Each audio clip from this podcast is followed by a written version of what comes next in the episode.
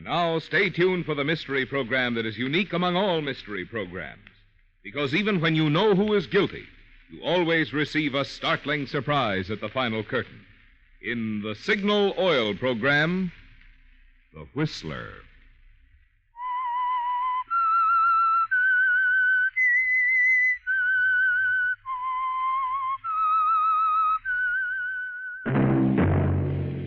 Signal, the famous Go Farther gasoline, invites you to sit back and enjoy another strange story by The Whistler.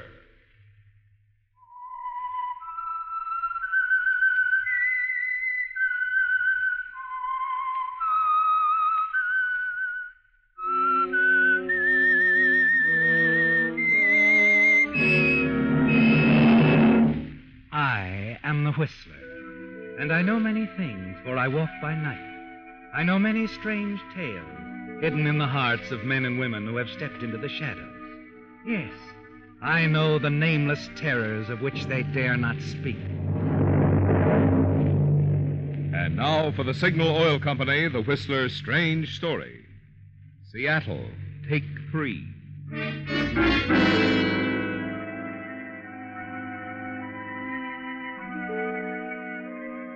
It was a pleasant sensation Ted Cordray was experiencing, staring down at the big pile of money on the bed cover, his eyes lingering over the hundreds of small bills a moment before he would shove them into this half packed suitcase. Yes, a pleasant sensation, because the job was done, and soon Ted would be on his way out of Los Angeles without a worry in the world, probably forever. A strange contrast. All that money and the shabby hotel room that Ted Cordray had been forced to take until his departure. But that sort of thing could be over forever, too, Ted was thinking. And then, quickly, Ted shoved the money under some clothing in his suitcase, snapped the case shut, and crossed slowly to the door. Come on, Ted, open up. I know you're in there. Andy? Yeah, it's me, Teddy boy. Surprised? No, not to see an old friend. What do you want, Andy? well? Why'd you close the door, Teddy boy? Drafty. And somebody might be passing by. Yeah, so what's that to me? Okay, I'll close it for you. Got anything to drink around? Uh, no, no, this is kind of a temporary setup, Andy. You see, I. What's the laugh for? What's so funny, anyway? you. You're funny. Trying to play so innocent around little Andy. It won't work, Teddy boy. I know what's cooking. And what is cooking? Hmm, about 30 G's. They're hot enough to cook anyway. Oh? Still not going to drop it, huh? Okay. It's money Gus Stillman collected from the $2 bookies and gave you to distribute to the boys. Only they didn't know he gave it to you, and poor old Gus got himself run over by a car. So, So? So Teddy Boy and uh, me, his good friend Andy, we got ourselves some dough, huh? A shakedown, huh? It's not like you, Andy, not like you at all. I'm getting tired, Ted, real tired. I won't even an argue if you if it ain't half.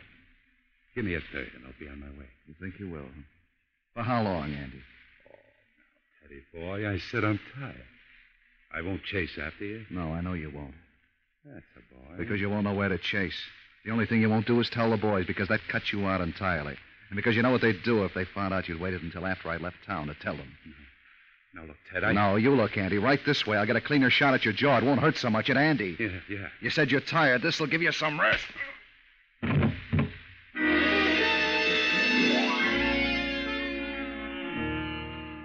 One blow does it, doesn't it, Ted?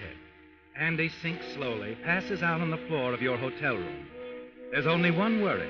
He'll be covering every bus and railroad station in town in an hour or so. You tie him up securely, put a handkerchief over his mouth. Decide this will keep him quiet long enough for you to catch a plane. You grab your suitcase, step out of the room, and lock the door. Downstairs, you pay your bill, step into a phone booth, and call the airline.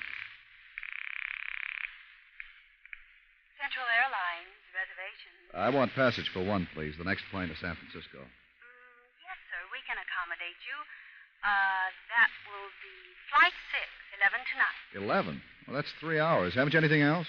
Sorry, sir, if you'd called earlier. No, skip it. I'll try another line. You don't like to stay too long on the phone, do you, Ted? Not with Andy unconscious just upstairs. But you take time to call two more airlines with the same results no space or a later departure.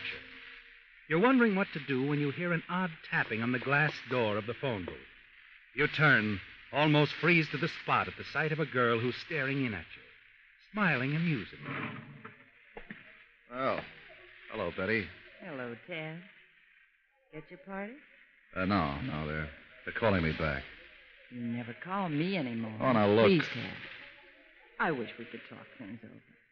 I made a mistake. It's you I want. Great. Tell that to your husband. Please. Let me talk. I'm in a hurry. I got things to do. I got to. Hey, how'd you know I was staying here?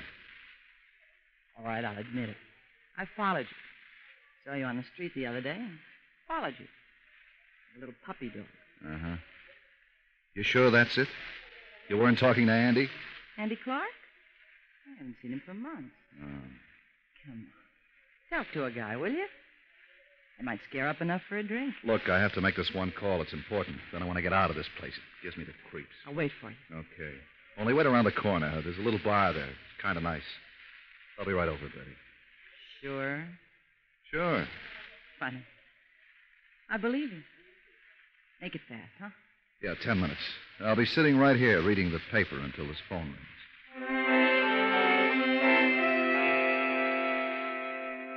You pick up a paper, Ted. Make it look good as Betty smiles and walks toward the hotel exit. You're about to leave when your eyes fasten on something in the paper you're holding. A little item in the classified section. Driving Seattle Monday a.m. Can take three. Share expenses. Call Midland 9789. Mr. Bemis. There it is, Ted, your answer. You circle it with a pencil. It's your way out of town, no matter who might be watching. Andy or any of the boys he referred to. They'd never expect you to travel this way. It's so simple, Ted. that Andy can check every depot in town.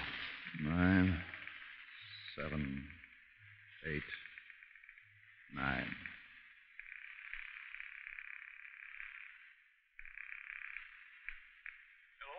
Hello? Uh, Mr. Bemis? Buell Bemis, that's right. What can I do for you? Uh, well, my name is Cordray. I saw your ad in this morning's oh, paper. yes, yes, yes, Mr. Cordray.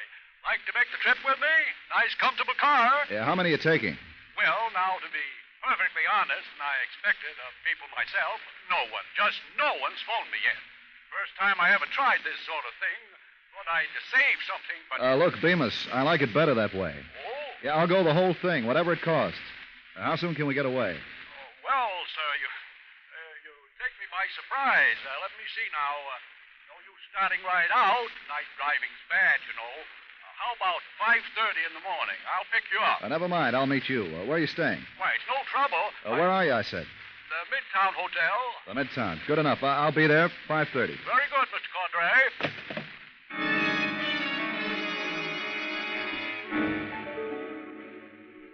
The Midtown, Ted, at 5.30, and you'll be on your way out of town. You wish you could share the luxury of Mr. Bemis' address tonight, but you can't. You've got to hide out, Ted, from Andy and anyone else who might be interested. And, of course, from your old girlfriend, Betty. You can't risk seeing her. A motel on the outskirts of the city solves the problem, doesn't it? And the next morning, promptly at 5.30, you're waiting in the chill air outside the Midtown as a big car pulls up near the curb. Hello there. You looking for Buell Bemis? Yes, Mr. Bemis? That's right. Here, I'll put your bag in Uh, if you don't mind, I'll take oh, care of uh, suit yourself, Miss Cordray. Get right in. Uh, what's your first name? Uh, Ted. Yeah, From now on, I'll make it Ted. Sa- save time. You call me Buell, huh? All right. Uh, Buell. Uh, let's go, huh? We're on our way.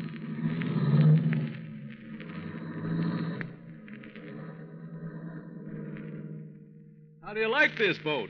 Beats walking, huh? yes, sir. Yeah, it's a nice car. Uh, what route are we taking, Mr. Bemis? Make it Buell, please. I think 101 is best. More divided highway. Well, I think there's a quicker way to get on 101 if you'll turn up the. Oh, St- oh, forgot to tell you. I'm saving you money. Yes, sir. A nice little couple are joining us. called shortly after Well, you. Well, look, did. I told you Now, that- I know, very decent of you too, but since they called and the car's so big, so roomy, anyway, uh, picking them up in Glendale. Well, that's kind of out of the way. Now, don't worry. I'll get us there, Ted. I know a shortcut. Been using it for years. Yeah. like the fella says, you, you can't teach an old dog new tricks. Yeah.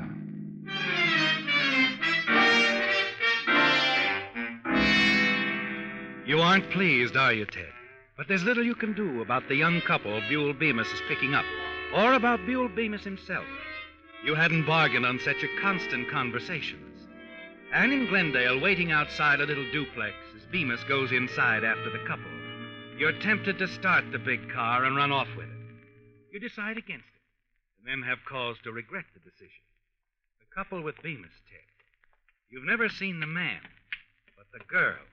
It's Betty, isn't it? Getting right into the car with you. Uh, Mr. Cordray, meet uh, uh, Mr. and Mrs. Wilson. Bob and Betty, huh? And this is Ted, folks. How do you do? Hi. Ted. That's a nice name. I knew a Ted once. Ever mention him to you, darling? Uh, no, no, I don't think you did. Well, I should have. Oh, I think this is going to be fun. Mr. Cordray, uh, Ted, how did you happen to find out about Mr. Bemis? Uh, make that Buell, my dear. I uh, ran across his ad in the newspaper. Really? Isn't that funny? I just happened to pick up a newspaper, too, outside a phone booth. Mr. Bemis. Uh, Buell. Buell's ad had been circled. Hmm, uh, somebody who didn't call, huh? I suppose. Too bad. There's so much room here. More the merrier. Well, all set, folks? I'm fine. Bob? I'm all right. Good. And you, Ted? All set and all acquainted, huh?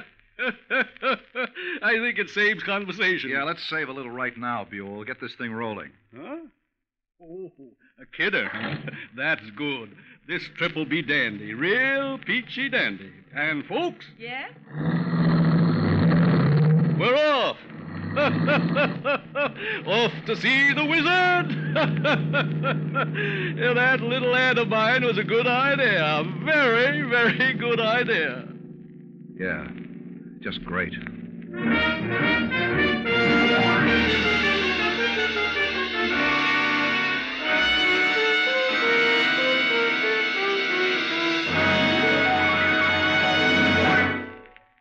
After last Sunday's broadcast, a Whistler fan came up to me and asked, Marvin, how can you keep on thinking up new things to say week after week about Signal Ethyl? Well, friends, keeping enthusiastic about the premium grade of Signal's famous Go Farther gasoline is no problem at all. All I do is drive into the nearest Signal station and fill up with Signal Ethyl. Then I step on the gas. When I see how my car steps out ahead in city traffic, I know what I'm going to say about Signal Ethyl's get up and go. When I point my car up some steep hill and see how Signal Ethyl keeps me in high right over the top, I know what I'm going to say about Signal Ethyl's power. I just say the same things you'll be saying once you try this great gasoline that's scientifically engineered to bring out the best in any car of any age. In fact, once you treat your car to a tank full of this super powerful super fuel, I can just hear you saying, Marvin Miller was sure right about Signal Ethyl.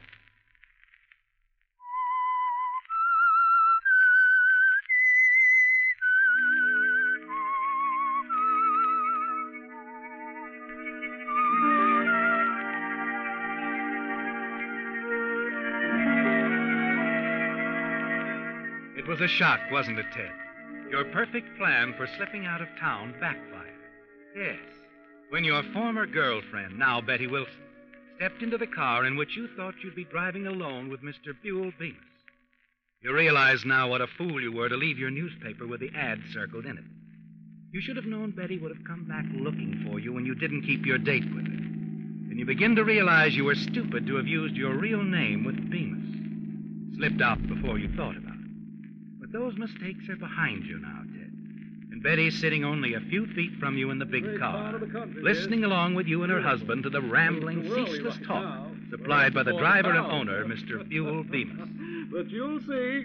Nice little valleys, beautiful hills, even see the ocean every now and then. But do you suppose we'll see a coffee shop, Buell? I could stand some. Oh, no just the spot. Castaic. That's where I'm swinging back over to pick up 101. Yeah. you uh, Glendale folks took me a little out of the way. Sorry. No, no, perfectly all right. Worried Ted here, though. Really? You skip it, and let's not wait till Castaic, Bemis. The joint up ahead's fine. Ooh, all right. But don't get sore. don't get sore. He does stop, doesn't he, Ted? After you'd almost given up hope. Betty excuses herself while her husband, Bemis, and you enter the coffee shop. Later, after your coffee, when Bemis returns to the car, you manage a few moments alone with her as she waits for her husband to return from a drugstore a half a block away. Surprised, weren't you? Frankly, yes. How'd you know I'd be in that car? Because you're a heel. I mean, specifically, how did you know? Specifically, you're a heel. That's why I came back into the hotel and listened outside the phone booth. That wall's like paper, You heard every word. practically. The newspaper told me the rest. So where do we go from here? Seattle, I believe the ad said. Uh, your husband, does he jump whenever you give the order? Sometimes. This was one. He isn't too well. Out of work. I said there was a job for me in Seattle. Nightclub. Wouldn't let me go alone, that's all. It's pretty slick. And uh, when there's no job? There'll be no Betty either. Going with Ted. Isn't that right? Yeah, I guess so. All right, I've got no objections. Have you uh, given any thought to uh, what we'll use for money? No? You? I'm broke, Betty. You always manage. Satisfied to take that kind of a chance, huh? With you? Yes. Okay. You seem to be calling the plays. Uh, there's your husband getting into the car. Come on, let's get started.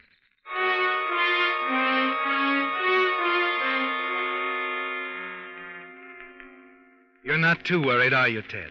With Betty's husband along, watching her, worrying about her. You'll be able to get away, perhaps in San Francisco. Meanwhile, you can keep her assured that everything's all right.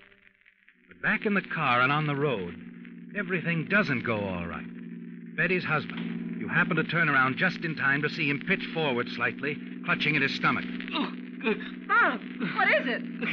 I, I don't know. My, my stomach is sharp pain. Probably those donuts back there. I told you we should have waited till we got to Castaic. There's a spot there. Skip it, he's in bad shape. It's happened before. He isn't well. Mr. Bemis, you've gotta find him a doctor. But, uh, You heard her. Find a doctor. Turn around. Somebody back there can tell us where to go. Well, all right, whatever you say.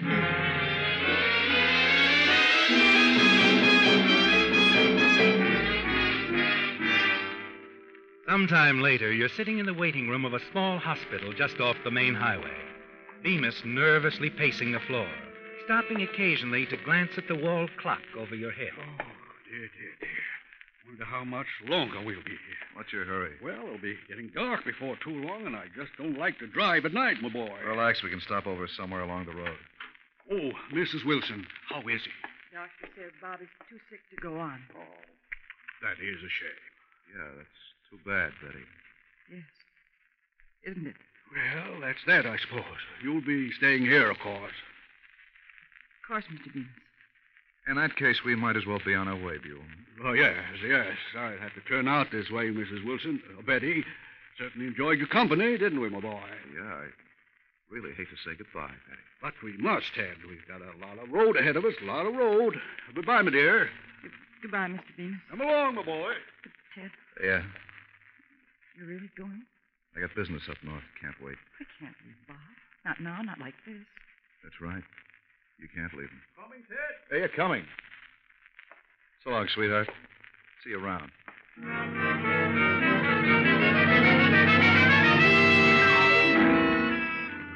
Back in the car, speeding north, you lean back in your seat, pleased with the way things have turned out. Yes, you're rid of Betty now, aren't you, Ted? Once and for all. You're certain of that. And it's a big load off your mind. Finally, with the coming of darkness, Bemis drives into a motel. After a few drinks at the bar, dinner, you retire to the privacy of your own room and open your suitcase. The money. Where's the... It's gone. The money's gone. Betty. When we stopped for coffee, she went back to the car. That's where... She took it.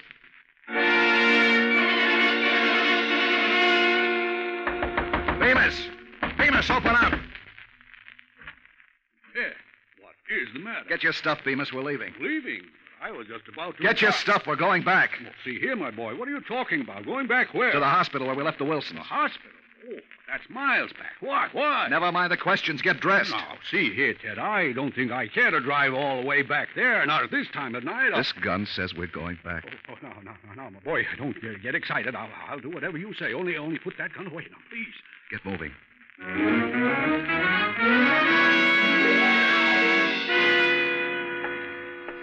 Dr. Fell, just a moment, please. I'll connect you. Uh, pardon me, miss. Uh, yes, sir. Uh, you uh, have a patient here, uh, Mr. Wilson. Came in this afternoon. Mr. Wilson? Oh. Oh, yes. You're a, a friend of his? Uh, yeah, I, I was wondering if Mrs. Wilson. I'm sorry, sir. Mr. Wilson died on the operating table two hours ago. He died? Yes. Oh, I see. Uh, is Mrs. Wilson still here? No, she left some time ago with Dr. Mason. I believe he was going to drive her to the bus stop, The bus stop. down at the end of the street. She said something about going back to Los Angeles to inform relatives. Uh, thanks.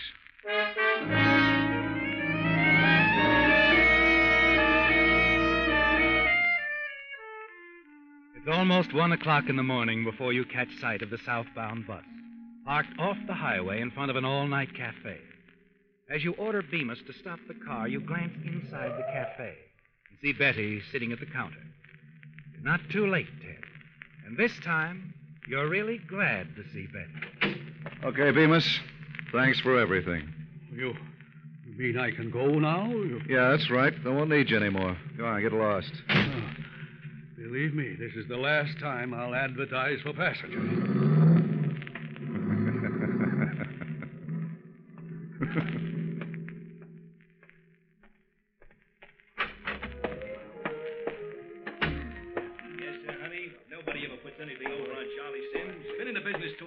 Too long for that. Uh, uh, what did you say your name was, honey? I didn't say. Hmm? Oh, that's right, you didn't.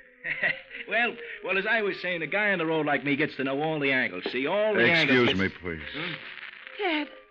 Ted. Oh, Betty. Hope I'm not intruding. Why, no, of course not. Mr. Cordray, this is Mr. Sims. Uh, how do you do? Yeah. As a matter of fact, Mr. Sims here was just about to get back on the bus. Oh, oh, yeah, yeah, yeah, sure. Yes, sirree. Here, um, have my chair, young fella. Uh, thanks. Uh, see you folks later, huh?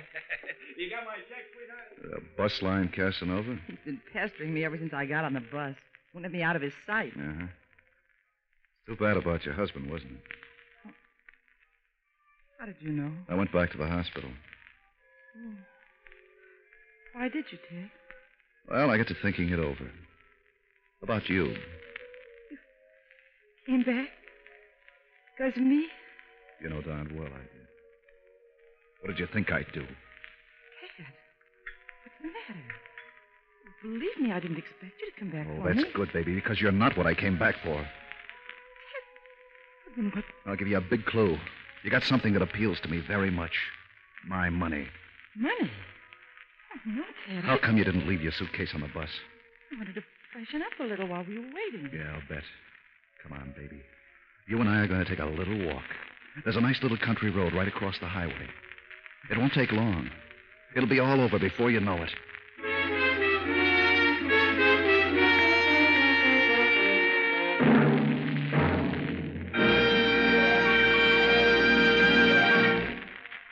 Probably the question drivers ask each other most often is how much oil do you have to add between grains? That's practically the same as asking how much engine wear do you have?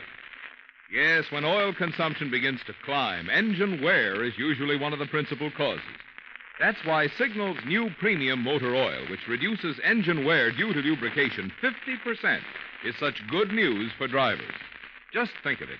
New Signal Premium, by reducing engine wear 50% every mile you drive, should double the number of miles you'll continue to enjoy low oil consumption, if your car isn't already an oil eater.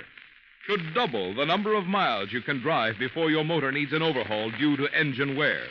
Should double the number of miles your car will keep its like new pep and power. Yet all this extra protection of Signal's new heavy duty type motor oil is yours at no increase in price. If you just remember one thing get your next oil change at a Signal service station. Where? At a Signal station.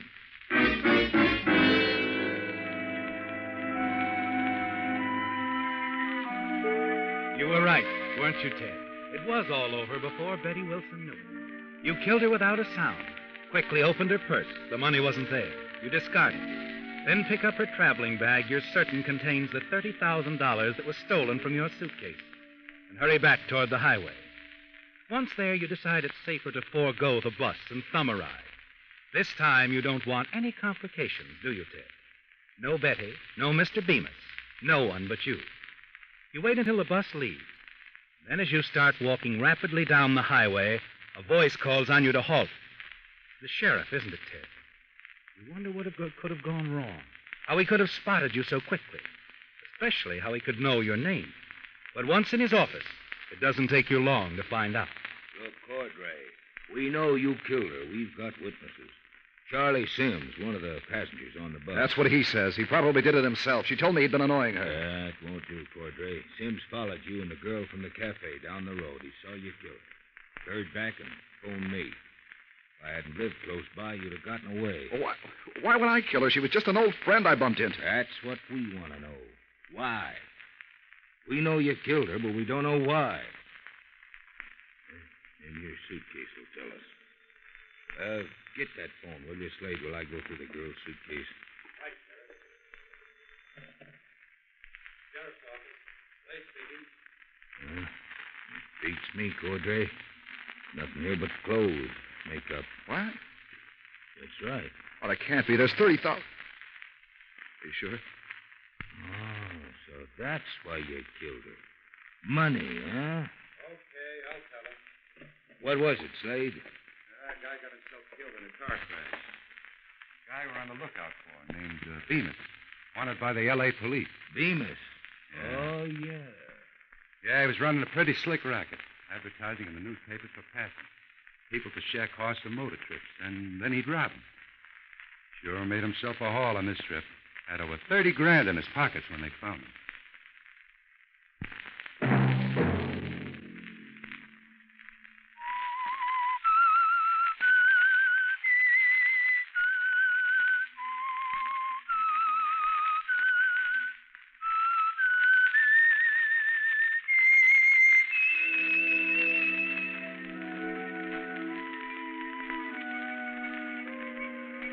Let that whistle be your signal for the Signal Oil program, The Whistler, each Sunday night at this same time.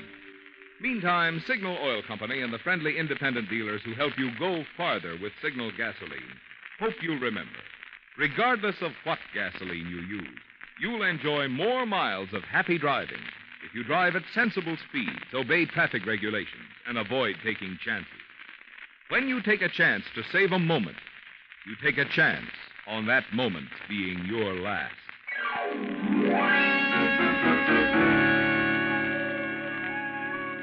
Featured in tonight's story were Bill Forman, Hy Averback, Gene Tatum, Herb Butterfield, Nancy Cleveland, Don DeLeo, and Peter Leeds.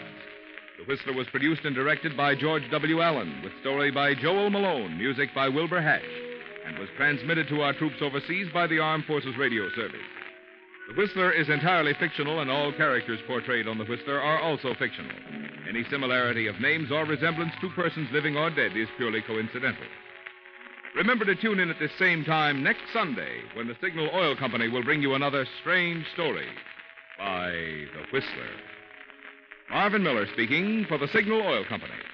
Stay tuned now for Our Miss Brooks, starring Eve Arden, which follows immediately over most of these stations. This is CBS, the Columbia Broadcasting System.